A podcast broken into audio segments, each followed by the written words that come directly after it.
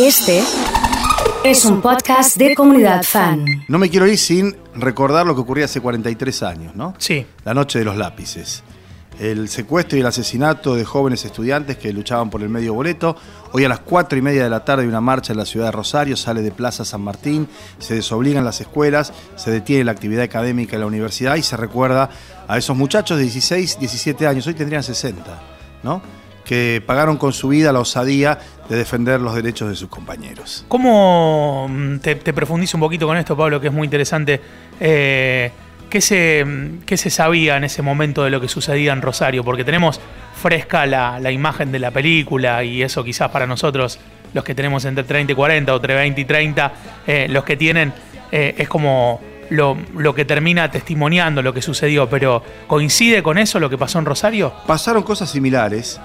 Eh, yo iba al superior de comercio, voy a dar un relato vivencial. si se Sí. quiere, ¿no? Yo tengo 57 años. A mí me tomó el golpe de Estado del 76 con 14. Yo estaba en segundo año. Eh, en esos tres años posteriores desaparecieron 16 compañeros que estaban en años superiores al mío. Vos entrás hoy al superior de comercio y hay una placa